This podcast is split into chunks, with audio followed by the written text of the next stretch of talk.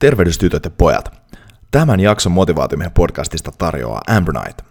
Motivaatiomiehen podcastissa on monesti puhuttu ruoasta, ja ruoka voi olla monta asiaa.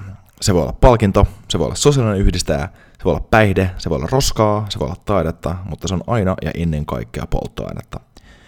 Ja koska se on aina polttoainetta, niin erityisesti silloin kun oma moottori on kovassa suoritustilassa, pitää polttoaine olla sen mukaista – ja Ambronite nyt on yksinkertaisesti maailman paras juotava superaateria, jonka avulla tankkaat itsesi suoriutumaan lähes mistä tahansa. Ja tämä alle kahdessa minuutissa valmistuva piirtelö ää, sisältää muun muassa manteleita, kauraproteiinia, nokkosta, levää ja paljon muuta hyvää. Ja mä itse käytän Ambronite esimerkiksi vaelluksella kokonaisvaltaisena aateriana silloin, kun pitää ottaa safka nopeasti ja on paljon kilometrejä tiedossa. Ja myös arjessa ennen ja jälkeen treenien lisäenergiaa palautumiseen. Ja nyt motivaatiomiehen kuulijana saat 25 pinnan alennuksen Ambernightin verkkokaupasta, kun käytät koodia motivaatiomies maksaessasi.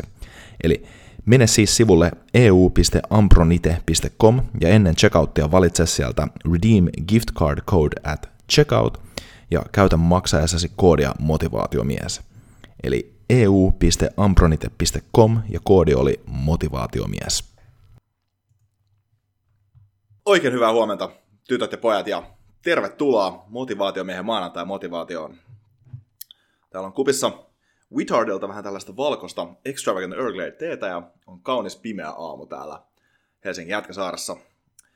Um, nyt vaihdetaan vähän taas vaihdetta maanantai motivaatiossa. Me viimeisellä neljällä viikolla puhuttiin noista Don Miguel Ruizin neljästä, neljästä agreementista, mitä hänen kirjoissaan, kirjassaan oli, ja nyt on se käsitelty käsitelty tuosta pois alta, niin te otetaan taas paluuta, tai en tiedä paluuta, mutta ehkä vaihdetaan taas vähän erityyliseen materiaaliin tänään. Ähm, kuote on tietysti käsittelyssä niin kuin, niin kuin kuuluukin, ja, ja tota, tänään ehkä vähän tämmöisen pehmeämmän ja sellainen filosofisemman, siltä voi filosofisemman lähtökohdan sijaan, niin me otetaan semmoinen semmoiselta kaverilta kuin David Goggins kuote. David Goggins on siis kuuloisa tyyppi, semmoinen entinen, entinen US Navy SEAL ja, ja tota, tällainen motivaatiopuhuja Jenkeissä. Hänen mielestään meidän pitää tehdä jotain, joka on perseestä joka ikinen päivä. Eli hän sanoi ihan suoraan, että do something that sucks every day. Ja toi on mielenkiintoinen kuote, koska toi do something that sucks every day. Miksi, miksi pitäisi tehdä jotain, mikä on perseestä joka päivä? Ja tämähän menee vähän tähän mukavuusalueen ajatteluun ja tähän niin kuin pointtiin siitä, että, että oikeasti kasvu tapahtuu epämukavuusalueella ja tällainen, mutta mä tykkään itse asiassa tosta, että se on noin kärjistetysti sanottu, koska se myös, se myös on tosi selkeä sen suhteen, että siinä ei ole hirveästi tilaa liikkuu, minkä takia se, että jos sä teet jotain äärimmäisen epämukavaa toistuvasti tai usein, että on pakko tähän ehkä joka päivä, niin silloin on merkitystä. Ja silloin itse asiassa merkitystä ehkä sen takia, että että tota, se vaikuttaa siihen, mikä on sun elämän standardi. Ja mä haluaisin ottaa itse asiassa tämän kuoten tähän päivään käsittelyyn sen takia, että kun viime aikoina on tullut tosi paljon, ainakin jotenkin itse tullut vastaan sellaista, semmoista niin kuin, äh, vähän ehkä tällaista onnellisuuden ja menestymisen tavoittelua kritisoivaa kirjallisuutta, mikä on ihan tervettä, ei siinä mitään. Mä oon ite, ehkä itsekin sitä mieltä enemmänkin, että merkityksen, merkityksellisyyden tavoittelu on parempaa kuin onnellisuuden tavoittelu, niin kuin Jordan Peterson nohevasti on sanonut, mutta äh, tämä, että me myös tavoitellaan tätä epämukavuutta ja sitä kautta sitä merkitystä, niin sillä on oikeasti ihan älyttömän iso arvonsa. Ja tämä ei, tämä ei tarkoita sitä, että kirjaimellisesti pitäisi elämän säännönmukaisesti olla epämukavaa. Se ei ole se pointti. Mutta se, että jos me tehdään joka päivä jotain sellaista, mikä on tietoisesti epämukavaa, ja me myös tietoisesti lähestytään sitä sillä tavalla, että me tehdään tämä ihan tarkoituksella, niin se epämukavuus ja se, niin kuin, that it sucks, menettää sen suuremman osan siitä merkityksestä. Niin kuin Goggins on ehkä esimerkkinä sellainen, että, että hän tekee asioita hyvin äärimmillä. Hän juoksi tyyliin ultramaratonin ilman mitään kokemusta ja niin kuin, oli aivan paskana sen perusteella. Sitä ei niin kuin, tässä ole ehkä se pointti. Mutta oikeastaan ehkä se juttu, mitä hän demonstroi siinä, oli se, että hänen rajansa oli jossain paljon paljon kauempana, missä hän itse luuli. Ja se, että kun, kun tekee jotain sellaista, missä, mikä on perseestä, missä on omalla epämukavuusalueella, niin se oma standardi nousee. Ja mä monesti kuulen itse, koska joskus tulee ehkä aiheesta saarrattua, niin monesti kuulen itse sellaista, että, että no nautit sä sit mistään, että, että, että miksi sä pidät vaikka mukavuuksia pois, tai miksi sä teet epämukavia asioita, että eikö, eikö, toi, eikö elämässä kuitenkin pitäisi nauttia. Ja mä oon ehdottomasti samaa mieltä. Siis mun mielestä elämässä ehdottomasti pitää nauttia. Mun mielestä elämässä pitää nauttia hyvin intensiivisesti ää, ja paljon. Ja siinä onkin ehkä se pointti, että tämä do something that sucks every day itse asiassa on niiden standardien nostamista. Mikä on se sen taso, mikä on se niiden asioiden taso, niiden nautintojen taso, mitä sulle itselle oikeasti, mitä sä vaadit iteltäsi, minkälaisia sä haluat itse.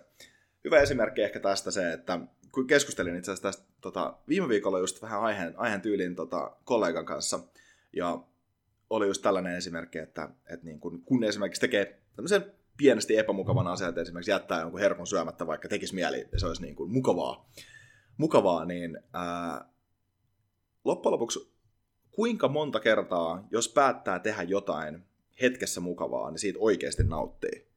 Et mietitään vaikka sitä eroa siinä, että, että, että tota, jos sä et syö vaikka viikkoon suklaata, ja sit sä otat sen suklaapalan, niin kyllä siinä, se, sä oot paljon enemmän läsnä siinä tilanteessa, kuin se, että se semmoinen tulee sulle valmiina tarjottimella, että ah, okei, okay, vaikka joku on joku tarjoaa sulle suklaata tai joku on tullut tai, tai, tai on ilmaiseksi saatavilla jossain aamiaistilaisuudessa tai whatever, niin senhän vaan ottaa, ah okei, okay, Choco, mä otan ton, nam.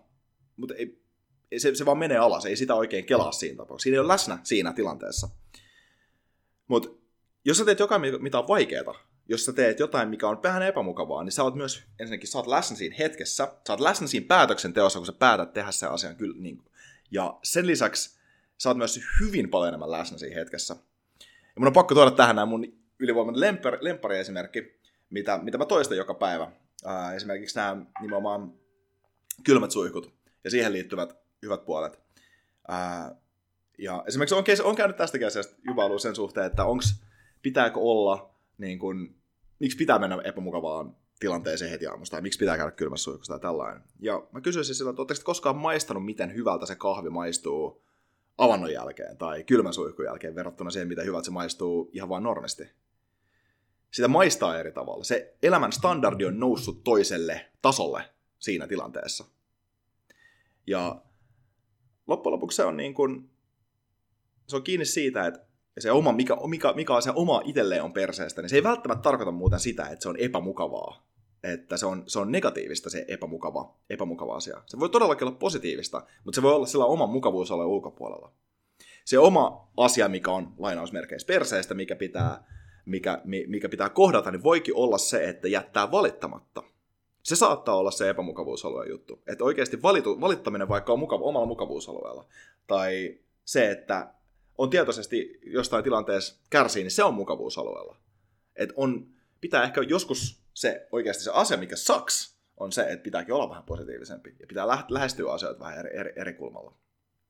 Eli se ei välttämättä tarkoita sitä, että sun pitää tehdä jotain, jotain brutaaleja treenejä tai, tai, tai tota, niin kuin olla syö, syö, syömään super, super kurjalaisesti. Se voi olla just vaan, että sun pitää ehkä ottaa sen semmoinen holistinen pointti, että itse asiassa mikä on se asia, mikä nostaa mun elämän standardia? Ja kuinka paljon mun pitäisi vaatia itseltäni? Ja sittenhän se. Se voi puskea sen itse asiassa uudelle tasolle. Kiitti Superpotential myös sinne. Mutta siinä. Tämän päivän maanantai-motivaatio ja do something that sucks. Tai ainakin tee jotain, mikä nostaa sun standardit. Vaadi just sitä asiaa, mitä sä haluat itseltäsi älä vaadi sitä, ja vaadi sellaisia asioita, mitkä ne vaatii vähän tekemistä. Ne on myös arvokkaampia. Arvokkuuden määritelmä on se, että ne on harvinaista. Joten ei ne asiat, mitä me, mitä me saadaan heti ja nyt, ole arvokkaita. Ne on ne asiat, mitkä niiden saavuttamisessa kestää vähän pidempään. Cheers! Ja voimaa sinne kaikille taas joulukuun ensimmäiseen viikkoon. Toivottavasti joulukalenterit on siellä auki ja sieltä on tullut kaikkia mukavia yllätyksiä. Ei muuta kuin vahvaa viikkoa. Adios.